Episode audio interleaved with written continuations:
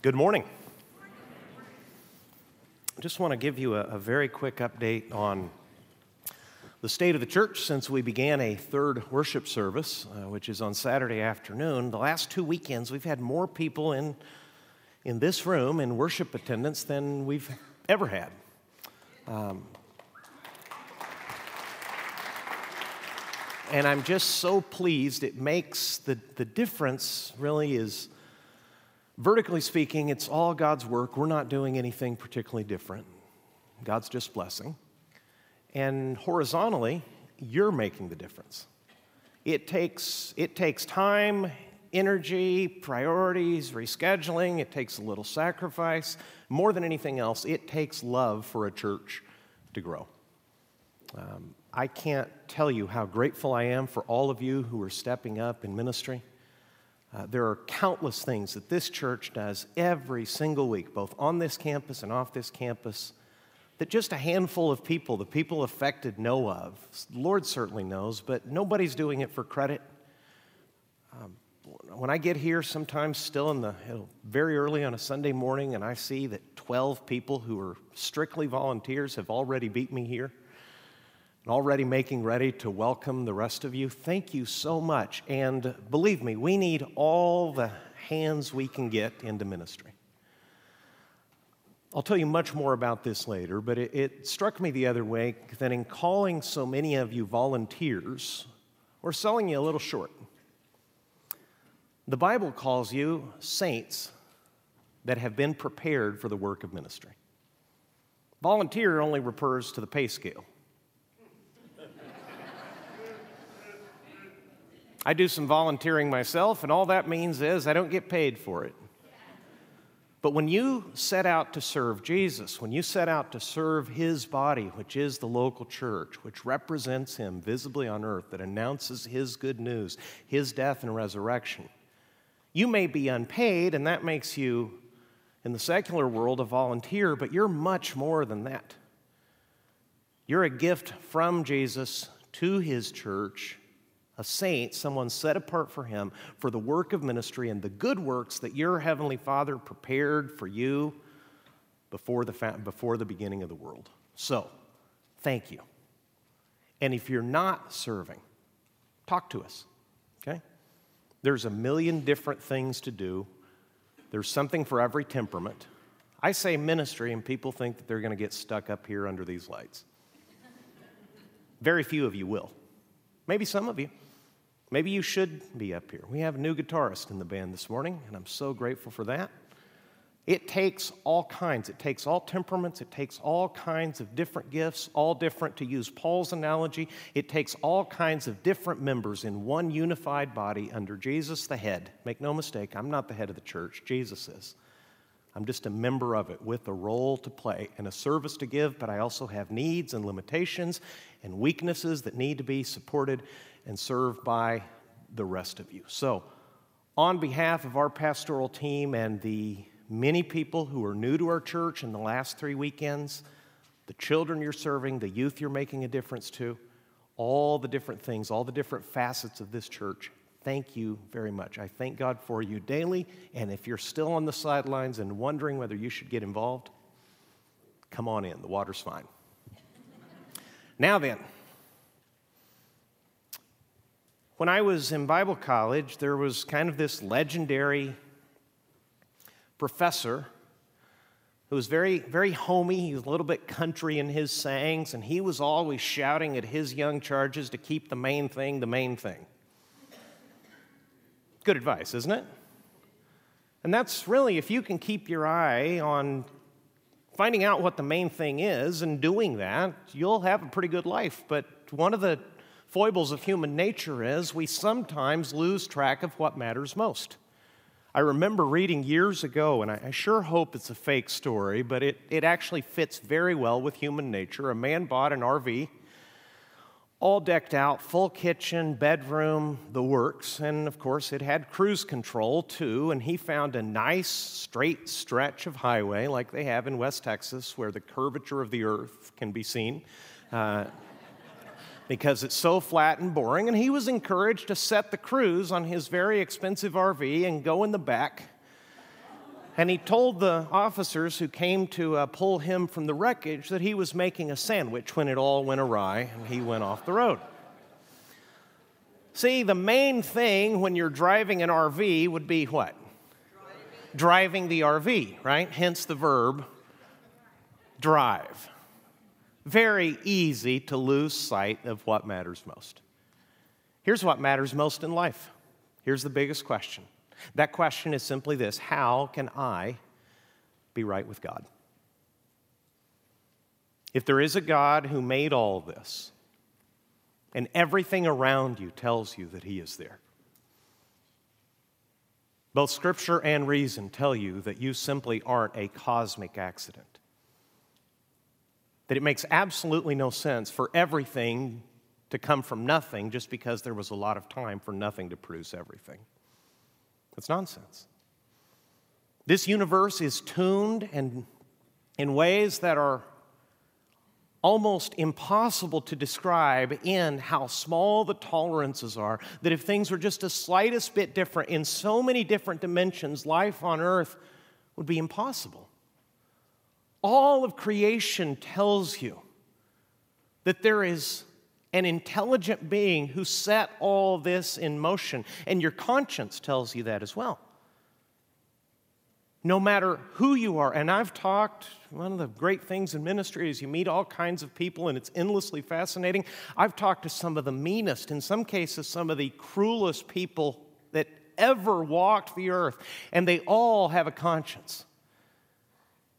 If you go into the darkest parts of the worst prisons in the world, you'll find even there there is a moral pecking order where some look down on others because they've done things that are worse. Why? Because God is a not only intelligent, he's moral, he's righteous, and you're made in his image, and both creation and your own conscience that sometimes, as Scripture explains, approves of what you're doing, and you can walk away from a situation saying, I was right, that was good, I did the right thing. And other times you walk away saying, Why do I speak? Why did I say that? I wish I could take that back. Don't you wish you had a rewind button sometimes in life, particularly in marriage? See, the thing with marriage, if it's going to work, you got to stick around and face the consequences of the stupidity you just uttered and and there you are.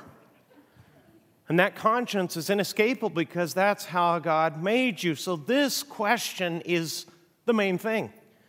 And so easily forgotten, so easily pushed aside in the name of career, of enjoyment, of pleasure, of hobbies, of advancement, of making a living when you should be considering how you can make a life.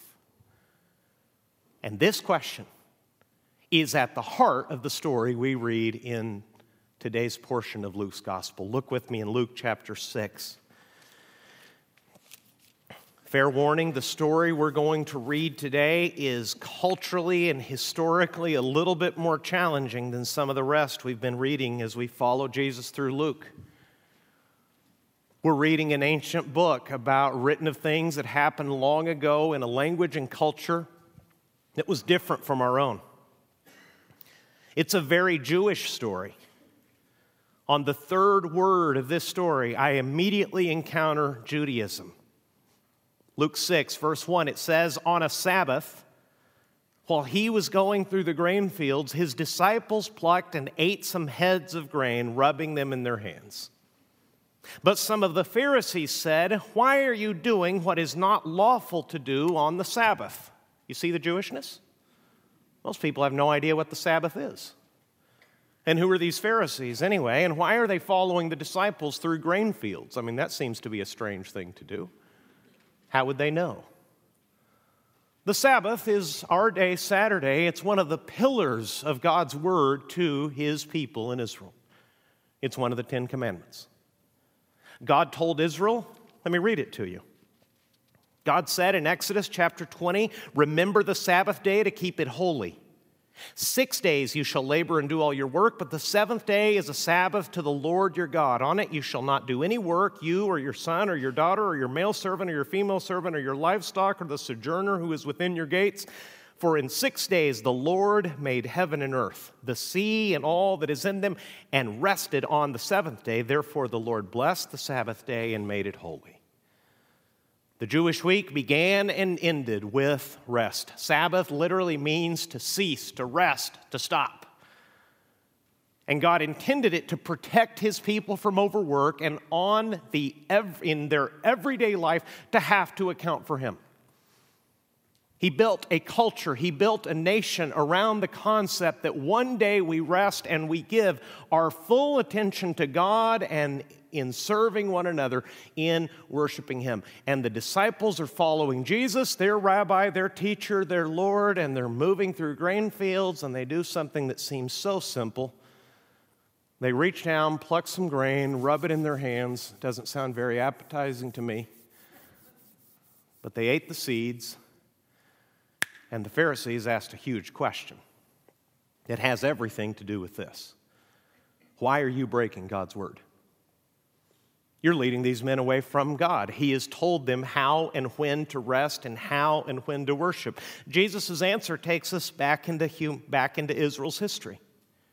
Jesus answered them, Have you not read? And that must have stung because they had.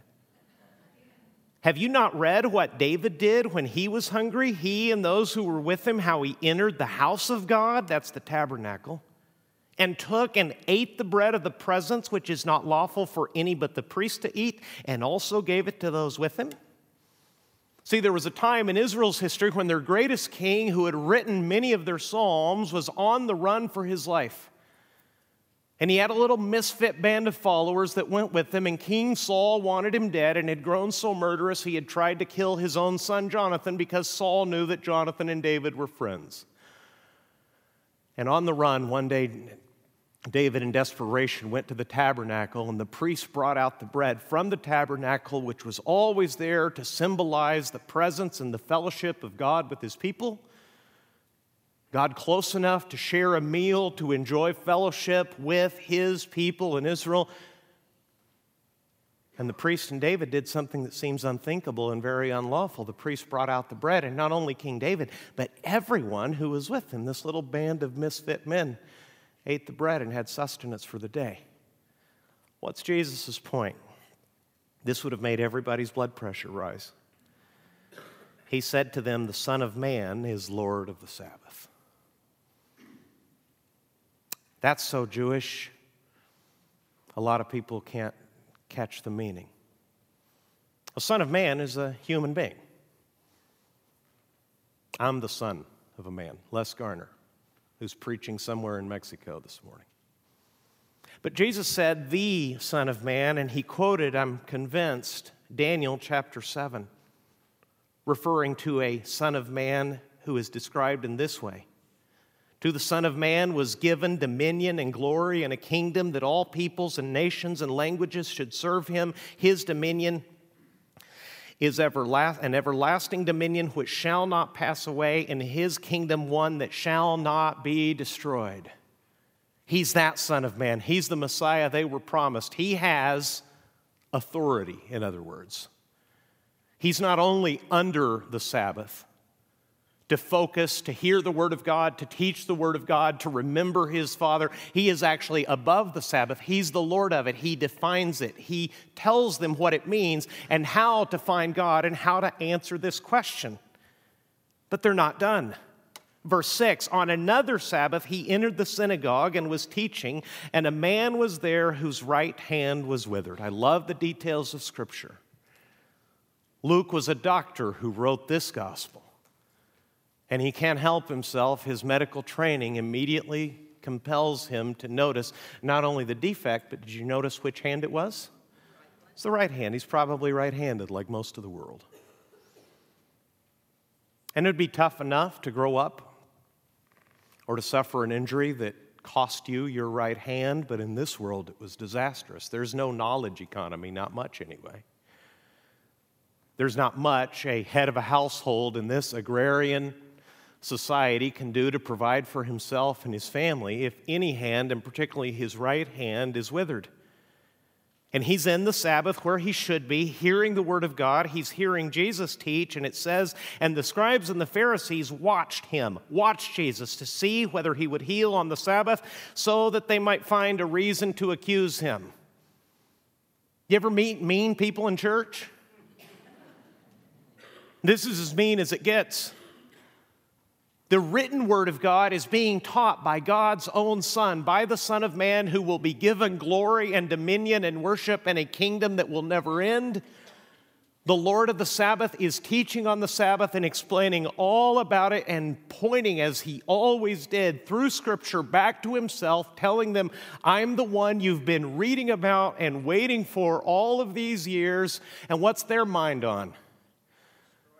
They're looking back and forth between a crippled man and Jesus, saying, I bet he heals him. You hear the meanness in that? I bet he heals him. Now, where would they ever get the idea that Jesus would heal a person in physical need? Because that's what he does. You can read through all four gospel accounts. Jesus never met a funeral procession without bringing the dead back to life. Every single time he encounters a grieving family, he restores life so that they would know that he is the life and the resurrection.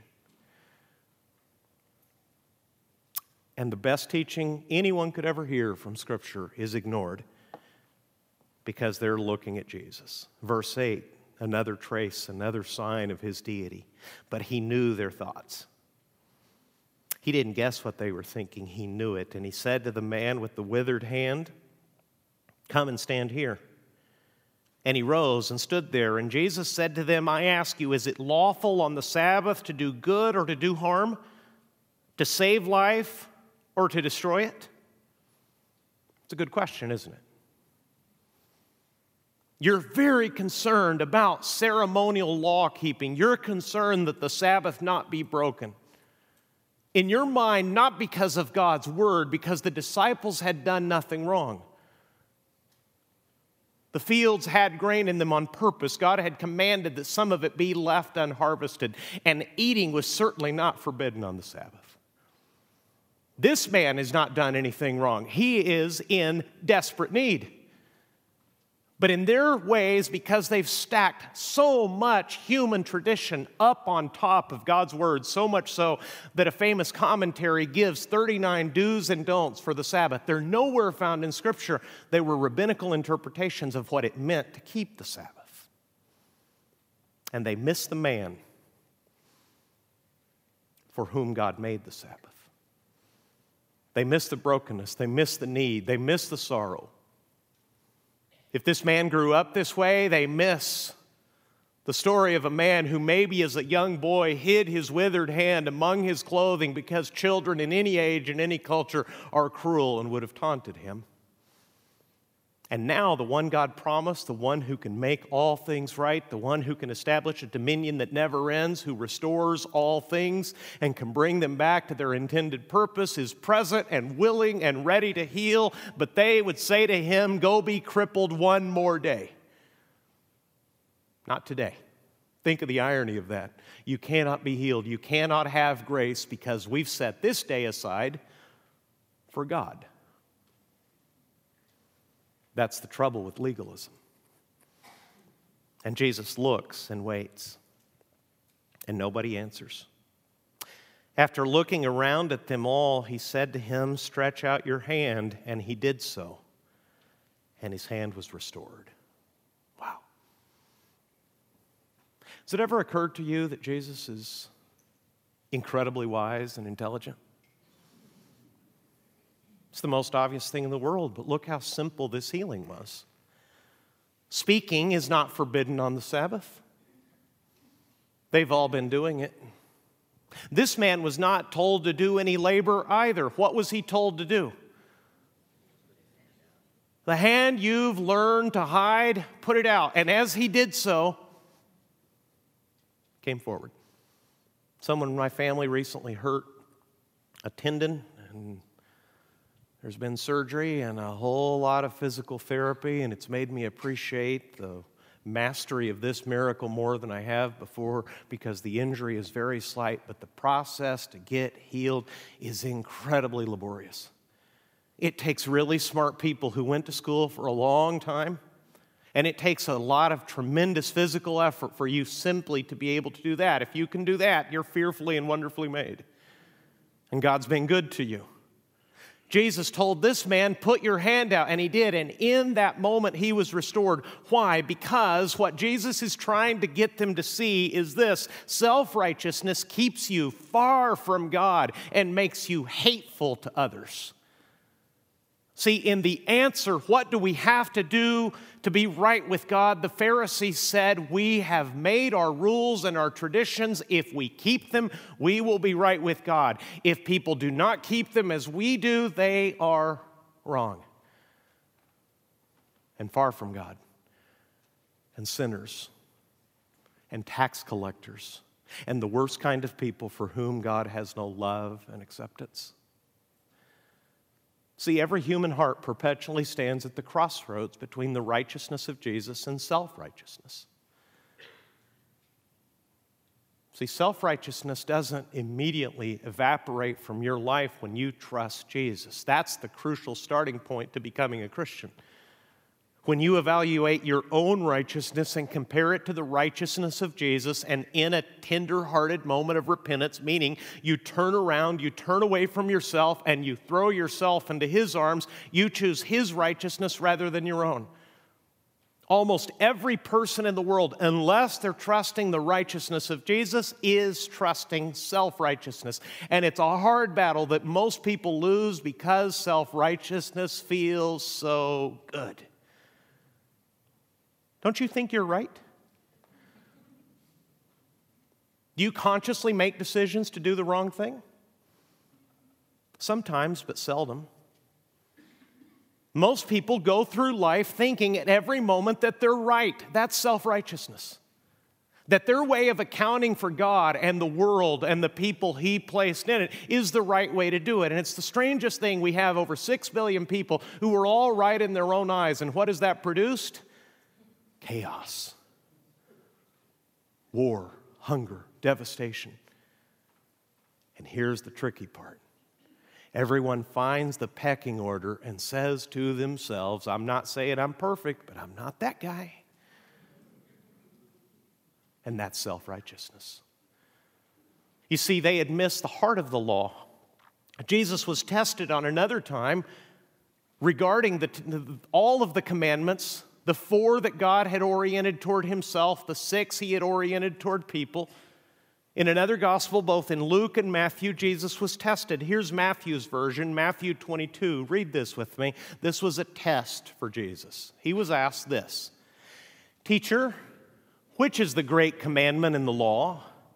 And he said to him, You shall love the Lord your God with all your heart, and with all your soul, and with all your mind.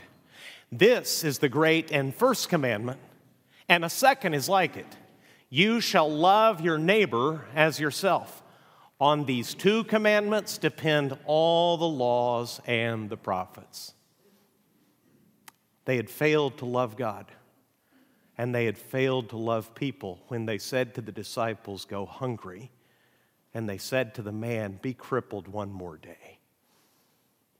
See, the love of God does not make people in need wait. Scripture says today is the day of salvation.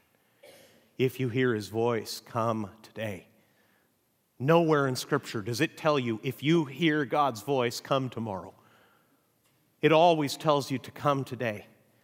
Because the heart of this story, the conflict that is raging, is identified in verse 11. It says, when all of this happened, verse 11, they were filled with fury and discussed one another what they might do to Jesus. Not about him, those conversations have been going for some time. It's no longer a question of what do we do about this man, but what can we do to this man. Humanly speaking, the machinery that will kill Jesus is now in motion. All because why? He looked at the Lord, he the Lord of the Sabbath said, "I am here to honor my Father and to bless and love and heal people." And self-righteousness won't have any part of it. See, some people have taken this summary of Jesus as a relief. And they said, Well, I'm glad that Jesus summarized the Old Testament. I'll just work on this then. Can I tell you that this commandment, as wise and loving and beautiful and right as it is, does not help you in your own quest for God? Let me explain. Have you loved the Lord your God with all of your heart, soul, and mind? Have you loved him with everything you have? Have you consistently set your side, yourself aside to love him supremely with everything you have? I haven't. You know who gets in the way of me loving God with everything I have? Me. I love me. You might not, but I guarantee you, you love you. There's a reason marriage is difficult. There's a reason work relationships are clouded. There's a reason friendships seldom endure for a lifetime. Because every single person on earth is looking out for what a beautiful American saying that speaks the truth. They're looking out for number one. Number one in this case is the person speaking, not the God who made him. The second commandment isn't any easier. Love the Lord your God supremely, and the second is like it, you shall love your neighbor as yourself. Now, on what basis does Jesus tell us to do this? On the basis of being the Lord of the Sabbath, the Lord of the law, the one of who the law spoke, the one that the law used to open our eyes to wisdom and truth and the right way to live, and in the same moment show us that we cannot possibly live that way apart from the grace of Jesus.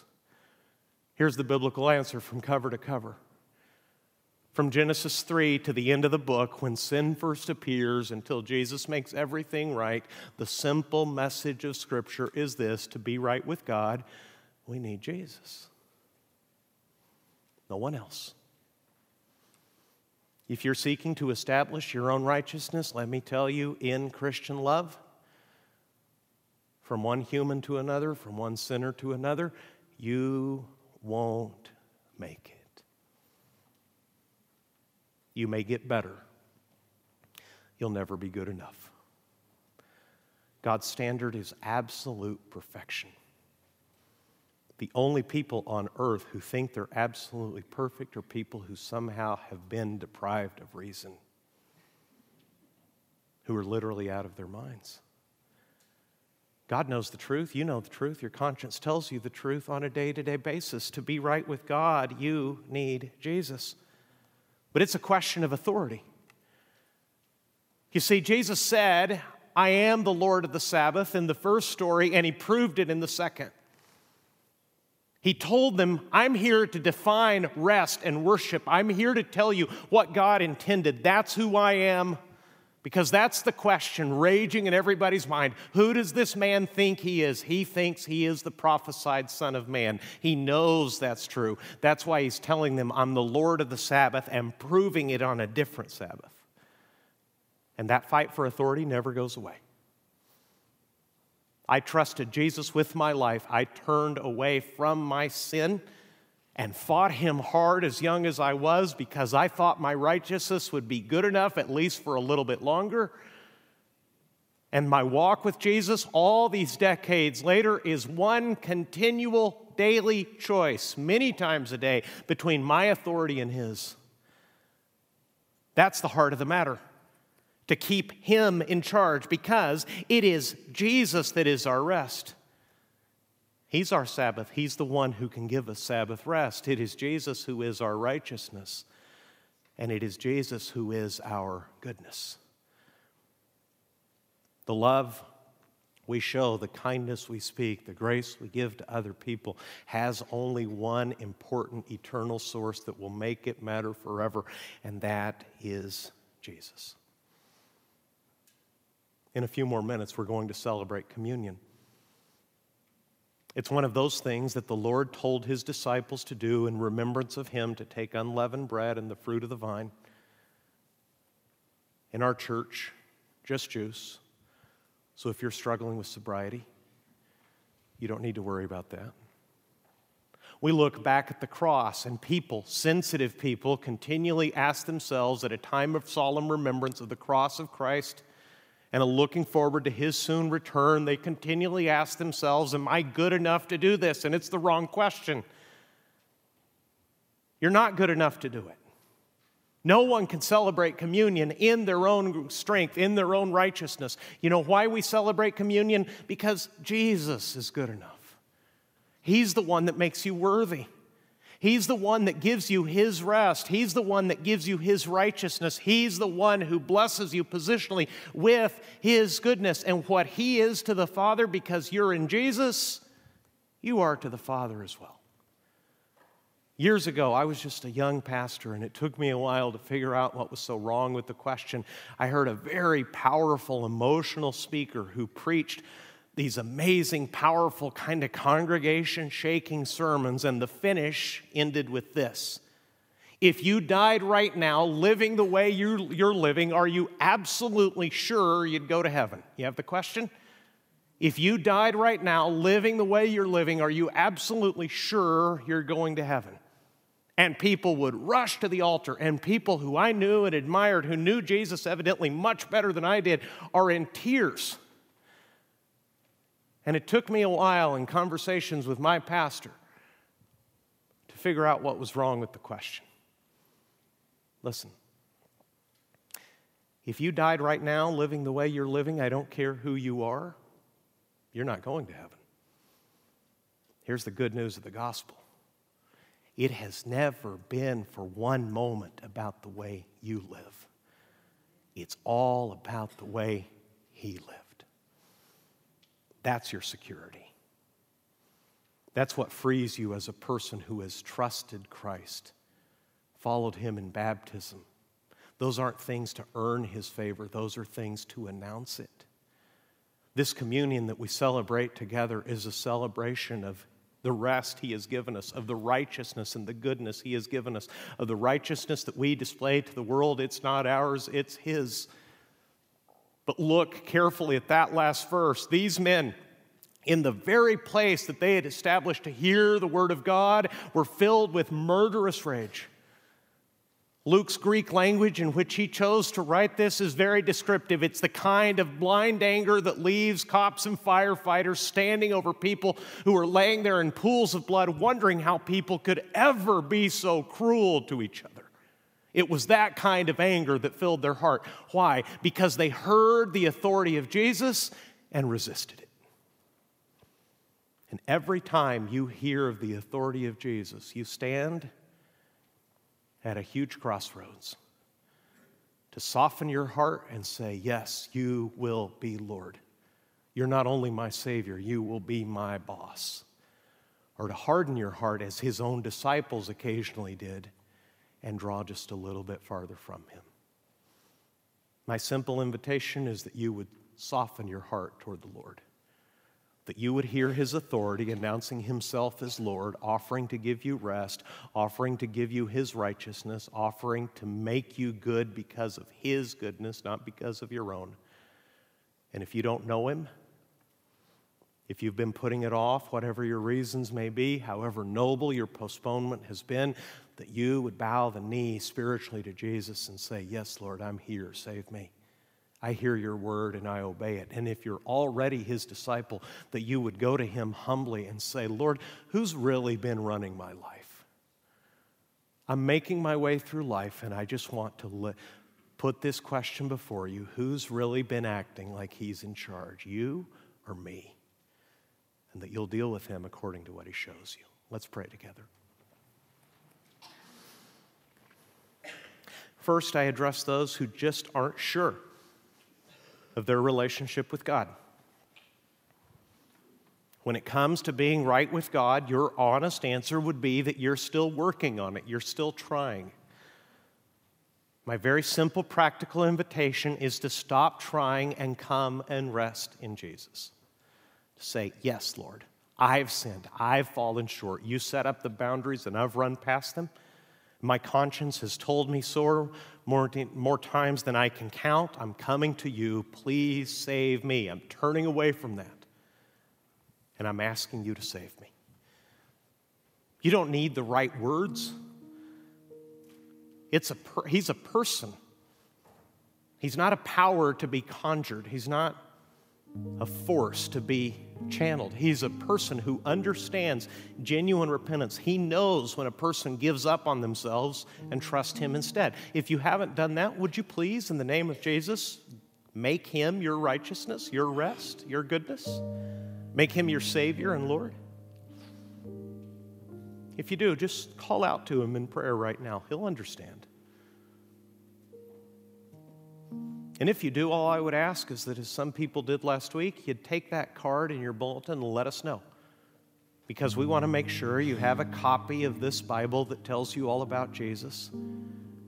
And if you'll let us, we'd love to come alongside you and help you grow in your newfound faith and love for Jesus. And, Christian, if, like me, you've walked with him for years and you know him well, look at the authority issue again. Who's really calling the shots?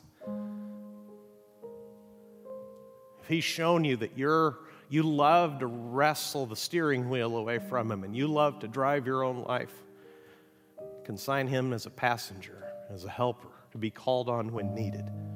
Would you tell him you're sorry and say, You are the Lord of the Sabbath and you're the Lord of everything else? You're the Lord of me. Please forgive me. Jesus, you are Lord. Take charge of me as well. Lord, thank you for your work. You can speak individually to us, hundreds of people who will be here this weekend, just as clearly and certainly as if we're only one person here.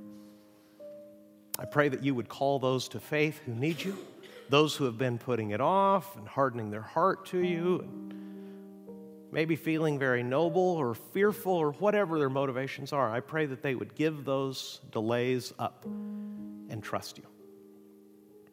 And for my many brothers and sisters, probably the majority of this crowd who do know you and know you and love you well, we are, we claim you, we own you as Lord, as boss. Help us, Lord, every time we encounter your authority to have the grace to say, Yes, Lord, we will. And when we forget and wrestle control away and put ourselves back in charge, thank you for the grace that welcomes us back to fellowship. Lord Jesus, reign here, be our Lord. And as we look to the table and the cup and the bread, thank you for what you did to make us acceptable to you. We love you. Thank you, Lord. Amen.